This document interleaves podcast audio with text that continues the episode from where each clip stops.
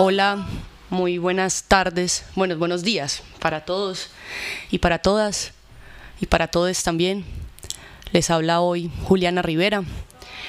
Muy contenta, muy contenta de, iniciar este, este programa en, en Ondas del Tonusco, porque siento que, que es primordial entablar puentes con lo, con lo, con lo santafereño y sabernos todos parte de esta cultura popular. Bueno, contarles que para algunos y para algunas puede ser tal vez un espacio nuevo, eh, diferente, que es como la iniciativa, porque circular cultura es más allá que un espacio cultural, es un espacio contracultural, porque la contracultura no consiste en llevar la contraria, sino en ir más allá de la cultura, de qué es lo que hace a la cultura, que a veces puede tender a, incomodar a varias personas o a, algunas instituciones, pero lo que no sabemos es que sobre eso mismo es, es que se funda la, la historia. bueno, contarles que esto es un espacio no solamente de un colectivo y una institución, no, es un espacio de todos y de todas, que solamente vengo acá como como una persona más que hace parte de la cultura santafereña, porque al fin y al cabo la cultura es una suma de identidades y yo soy una de esas identidades que habita estas hermosas calles empedradas. Justamente ahorita iba caminando, tengo unas rutinas, es como caminar en las mañanas por el pueblo con una con una tacita de café, con una taza, no con un vaso, sino con una taza. Y un amigo me decía que me lo encontré, me dijo como que, parce, usted camina por ahí como si fuera su casa, como, como si fuera en el patio de su casa. y yo sí, y la verdad es que sí, que me siento así caminando como con mucha libertad por estas calles que, que al fin y al cabo son, son nuestro, nuestro hogar. Bueno, eh, quería también invitarlas e invitarlos a que las personas que deseen hacer uso de este espacio para hablar de temas importantes, de pedagogía, política, que creo que también nos hace mucha falta hablar sobre el verdadero contenido de lo que pasa políticamente en el país, en el municipio, también hablar de temas que la gente usualmente no habla, como lo puede ser la educación sexual, la homosexualidad, los vicios, las problemáticas que hay en el, en el municipio y creo que eso, eso es como la oportunidad de este espacio. Tendremos pues amigos y amigas artistas que como bien se escucha en el, en el inicio del programa es ir más allá del arte, es más allá de la literatura, de los libros, qué pasa si en vez de de conversar como con las personas que ya todo el mundo ha acostumbrado a conversar, invitamos a un habitante o un habitante de calle acá a conversar sobre sus historias, ¿cierto? Que es como lo que al final todo nos entretiene, como las historias, y eso nos nutre un montón, entonces cualquier persona que se venir a hablar acá de, de la homosexualidad, de, de, lo que desee, es totalmente bienvenida, claramente desde el respeto y más que todo como para poner temas sobre la mesa que socialmente no están, no están aceptados o aún no estamos acostumbrados, acostumbradas a ellos, y que por ello mismo es que se generan las, las problemáticas sociales. Bueno, mm, el día de hoy estoy acompañado de un librito que se llama Retratos y Relatos. Es de Félix Antonio Padilla Brán. Es un libro que habla de la, de la historia popular. ¿Y por qué deseo pues como iniciar con esto? Porque para como inicio del programa siento que tiene una, una génesis, un inicio y es la historia. Pero a partir de la historia de donde nace la cultura, que es la historia popular, y conversar cómo toda esta diversidad, porque no somos diferentes, somos diversos, entonces cómo toda esta diversidad posibilita que surja un escenario histórico en la región y asimismo todo esto, aceptar la diversidad, que sobre eso se estructura la historia, como, como un escenario de paz. Porque como bien también en la canción, nosotros tenemos el derecho a vivir en paz. Y vivir en paz, vivir en paz significa comprender y aceptar la diversidad que, que, nos rodea y que también habita en nosotros. Entonces también este programa es un llamado a la paz y a partir de, de, lo que vayamos desarrollando, que cada miércoles va a ser diferente, diverso, vamos a construir más posibilidades de, de convivir y de coexistir en medio de, de nuestras diversidades. Entonces, bueno, como les decía, me gustaría hoy iniciar con la historia popular la historia popular a partir de los personajes costumbristas del pueblo, más, algo más de costumbre, que hay quienes no conocemos a, digamos, al brujo Blas Emilio, a Guerola el Glotón, ¿cierto? Pero que realmente ellos hacen parte de ello y que son personas que uno puede decir, ay no, ese man como anda, que yo no sé qué pero en realidad son las personas que edifican esto. Entonces hoy agradecele a Félix Antonio por este libro tan maravilloso que, que lo utilizo demasiado en muchos aspectos, en las, en las tertulias de cinelatura, en los eventos de, de la gestión cultural de Confama de la biblioteca. Y hoy me gustaría leerles la historia del brujo Blas Emilio. Siento que es una historia que también encarna lo que nos gusta a nosotros, como la, la, incertidumbre, como el miedo, porque nosotros somos masoquistas, ¿cierto? Nos gusta como, ay, qué miedo. Entonces, quería leerles esa historia, entonces hoy va a ser como un instante de literatura, pero una literatura santafereña, porque acá tenemos muchísimos autores, también invitarlos a, la, a las exposiciones que hay de autores, eh, autores del occidente antioqueño en Confama, en la Universidad de Antioquia, en el Museo Juan del Corral. Y allí nos vamos a encontrar con varios autores, en este caso Orlando Cruz Pérez, de acá del municipio de, Santa Fe de Antioquia, que también tiene pues unos libros maravillosos como lo de La Casa Blanca y la historia de la Pola, en, perdón, la esquina de la Pola, en sus dos tomos.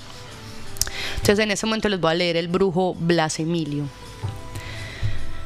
Convertirse en un racimo de plátano, volverse invisible, arreglar matrimonios, interpretar los sueños, leer la palma de la mano, cerrar el cuerpo, atraer la buena suerte, estancar la sangre, componer torceduras con secretos, fue un privilegio, si es que así se le puede llamar, de uno de los personajes del pueblo que se llama Blas Emilio.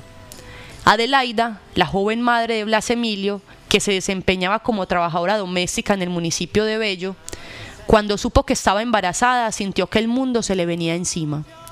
La fuerza de los prejuicios sociales, el qué dirán, asociados a su poca formación personal para asumir un reto como este, la sumergió en una problemática de difícil resolución.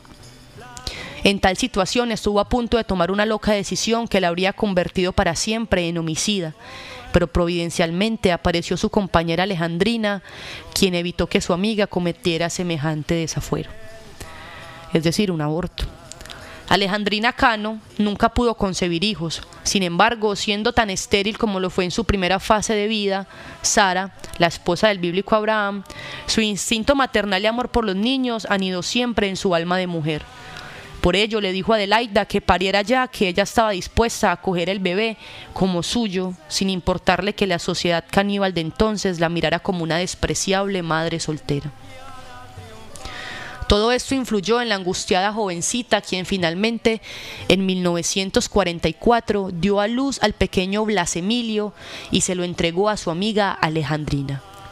El niño entonces fue recibido como propio en el hogar que Alejandrina, sin la intervención de cura o notario, tenía establecido felizmente con un señor llamado Andrés Herrón.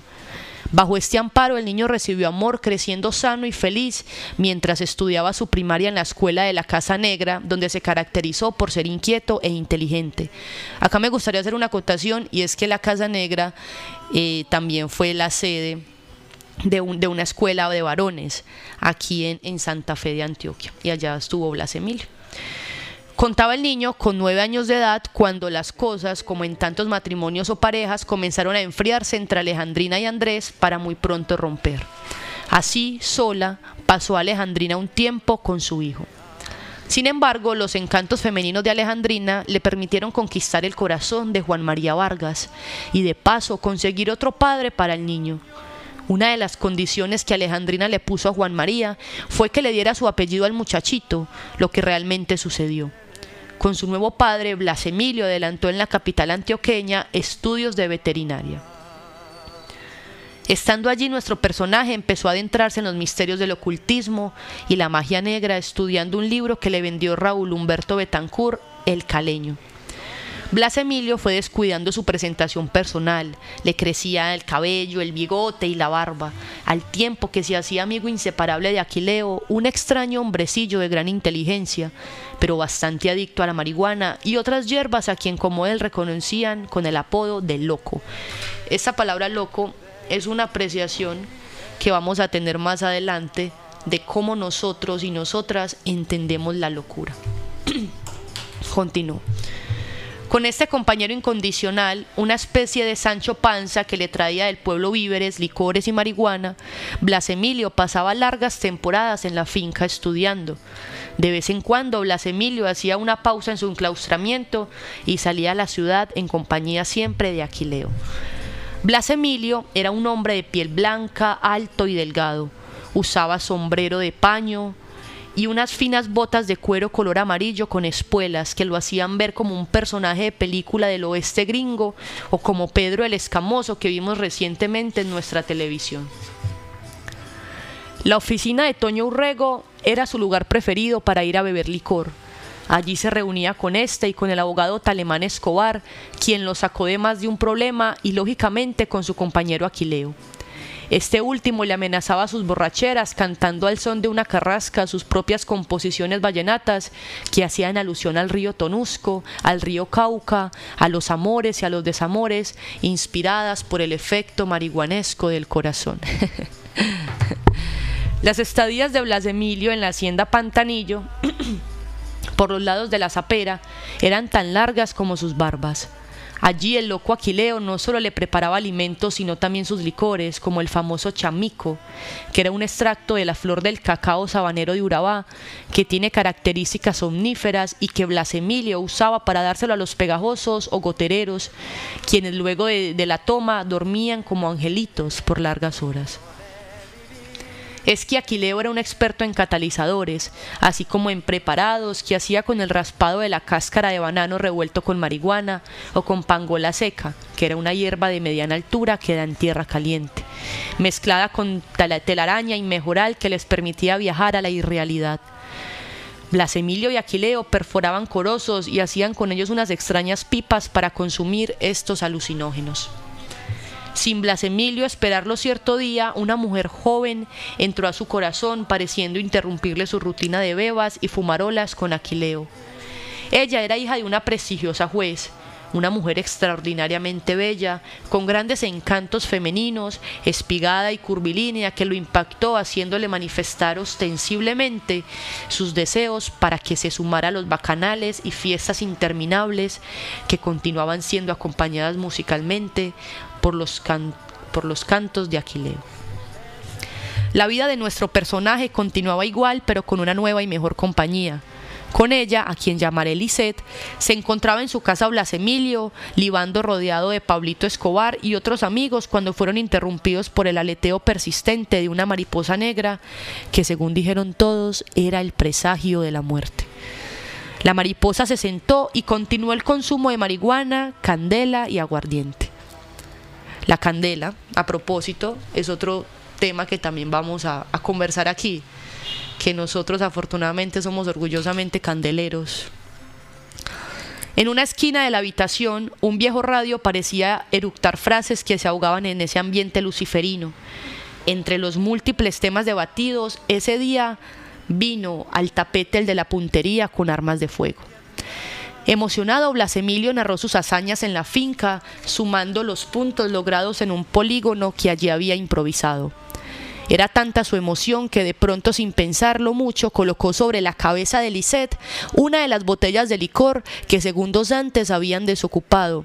Retrocedió unos cinco pasos y ¡pum! selló con su muerte la maravillosa historia de amor. Cuando Lisette cayó al piso sin vida, Blas Emilio, presa de la angustia y desesperación, se abalanzó sobre ella con la expresión retratada en sus ojos de no puede ser. La tomó entre sus brazos tratando de revivarla, pero todo fue inútil. Sus manos se habían manchado de sangre inocente con la de la mujer que amaba. Adolorido se replegó a un rincón de la casa y como derrotado por el destino lloró lágrimas de amor, lágrimas de idiota y de homicida. La borrachera de Pablito y la traba de Aquileo los mantuvo por largas horas alejados de esa triste realidad. Perseguido por el recuerdo de Licedi y por la policía, Blas Emilio buscó las playas del río Tonusco huyendo y mordiendo su desgracia. Algunos dicen que estuvo en Venezuela, Ecuador y Estados Unidos. Pasado un tiempo regresó a Colombia o mejor a Antioquia, radicándose en la zona agroindustrial del municipio de Turbo, donde fundó y financió un periódico que nunca circuló porque se apropió del dinero de las pautas publicitarias. Y con este dinero lo que hizo Blas Emilio fue que compró varios libros de ocultismo y regresó a la finca Barro Blanco, donde se refugió durante largo tiempo. En ese tiempo fue visitado por algunos paisanos como el difunto Gabriel Hidalgo Cuchillo, Bernardo Cerda, Mono Cabir y Horacio Castaño. Cuando terminó de leer todos sus libros y cansado de huirle a la justicia y a su conciencia, Blas Emilio se entregó voluntariamente a la policía. Asistido por el abogado sopetraneño Leonardo Góez Valderrama, Blas Emilio solo purgó año y medio de cárcel porque su defensor abogó por muerte accidental. Adolorido aún por la muerte de Lisette, se enclaustró de nuevo en la finca donde paulatinamente y gracias a la compañía de Aquileo fue recobrando su tranquilidad. Entonces volvió a sus costumbres de antes y empezó a salir a la ciudad. Todo iba más o menos bien hasta que una tarde, en el bar La Ola, donde alicorados y enyerbados cumplían tres días de fiesta, se le sumó Humberto Durango Arias Tirolisco, quien al poco rato les ofreció en venta una pistola. Blas Emilio la tomó en sus manos y se dedicó a observarle sus detalles por largo rato. El viejo piano del mar seguía moliendo música. El ambiente se tornaba pesado, hacía calor aunque la suave brisa estival jugueteaba con los cuadros de artistas que adornaban el local como queriendo descongelar sus personajes. Todos seguían manoseando el arma desprevenidamente cuando de pronto el pong del reloj que pendía a la pared se confundió con el sonido de un disparo accidental. Aquileo se desplomó como una palmera azotada por un huracán. Un plomazo en su frente le había arrancado de un tajo su existencia. Blas Emilio no lo podía creer. Había matado a su amigo incondicional.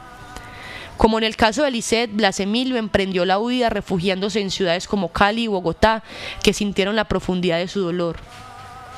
Una vez más, el abogado del vecino municipio de Sopetrán interponía sus oficios de su gran capacidad como defensor.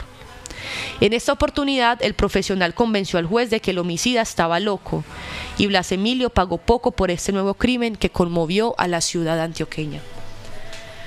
Una vez libre, transcurrió un tiempo en que Blas Emilio hizo un receso en sus bebas, por lo menos ya no eran tan intensas. Regresó a la finca que se convirtió en una especie de purgatorio. Allí expió sus culpas, volvió a llorar y a padecer la absurda muerte de su amigo. Su barba volvió a crecer y con esta su soledad espiritual y el dolor por la ausencia de su fiel servidor Aquileo.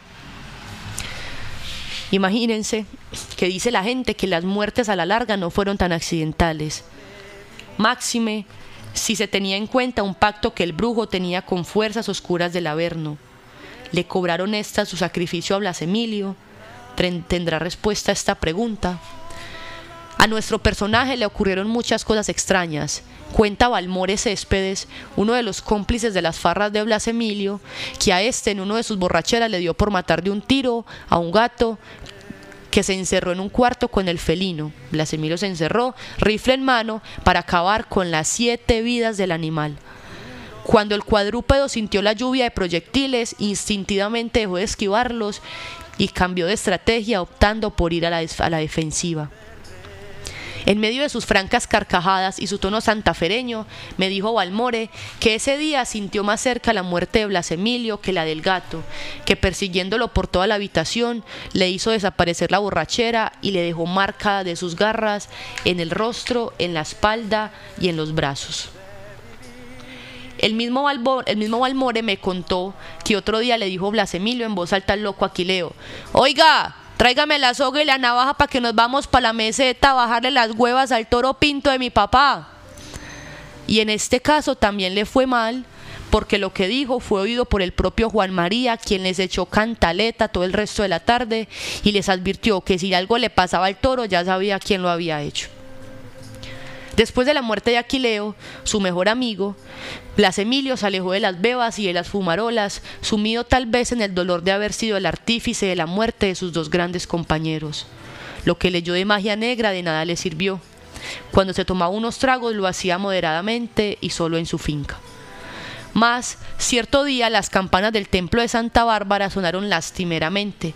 Eran las tres y media de la tarde y la temperatura estaba fuerte como siempre, aunque no había sol. Blas Emilio se encontraba recostado en su cama conversando a veces con un amigo a quien llamaré Saúl.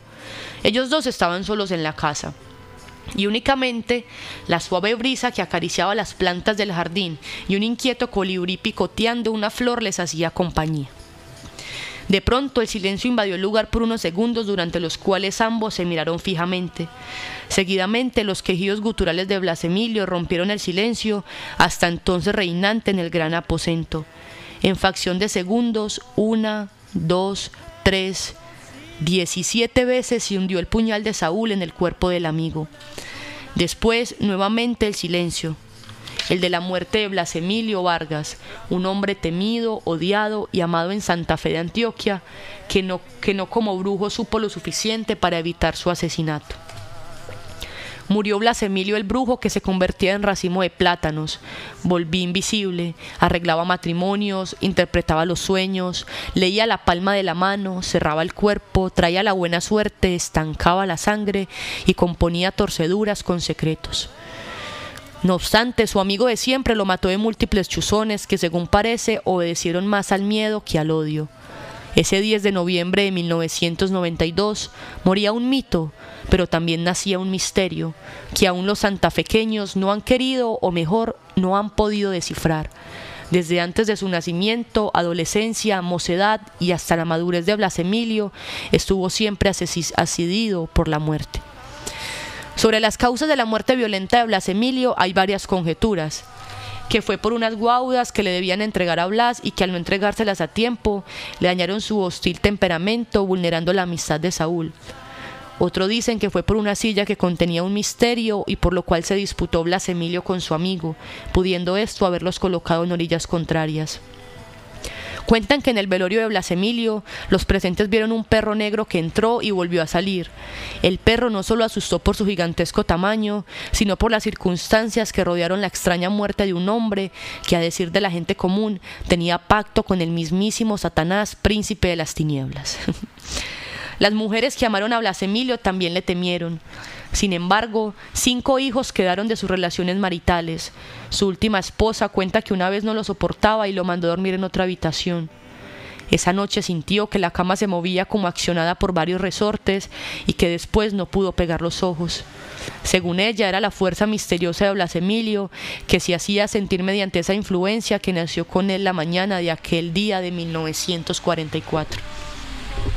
Después de la muerte de Blas Emilio, ninguna persona quiso tomar en arriendo su casa.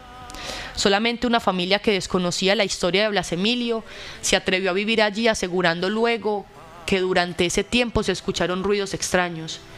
Cuando los vecinos los pusieron al tanto de las cosas y además porque un joven integrante de esa familia resultó con una extraña locura, la familia abandonó la casa. En el momento de ciencia, no la, la, ciencia no ha podido dar explicación alguna de la enfermedad y la suerte del joven es incierta dentro de esa nebulosa. Queda pues en la mente de quienes conocieron a Blas Emilio la imagen de un hombre que tal vez víctima de extrañas fuerzas mató a quienes más amó. Bueno, entonces esa es nuestra primera historia con este primer encuentro y, vemos que nos genera muchas preguntas, inventan muchas cosas de acá de Santa Fe, una de ellas como el seudónimo santafequeño, el gentilicio santafequeño. Entonces nos hacemos la pregunta, santafereño o santafequeño, porque muchas veces se, se evidencia esto en la literatura y en la historia popular. Entonces, nada, una vez hicimos una tertulia sobre retratos y relatos con el colectivo Sinalatura en el cementerio. Y claramente esto genera un montón de conversaciones, porque hay quien conocieron a Blas Emilio, que la familia, que el tío, que otros conocen la casa, que sí, que es verdad, que es mentira.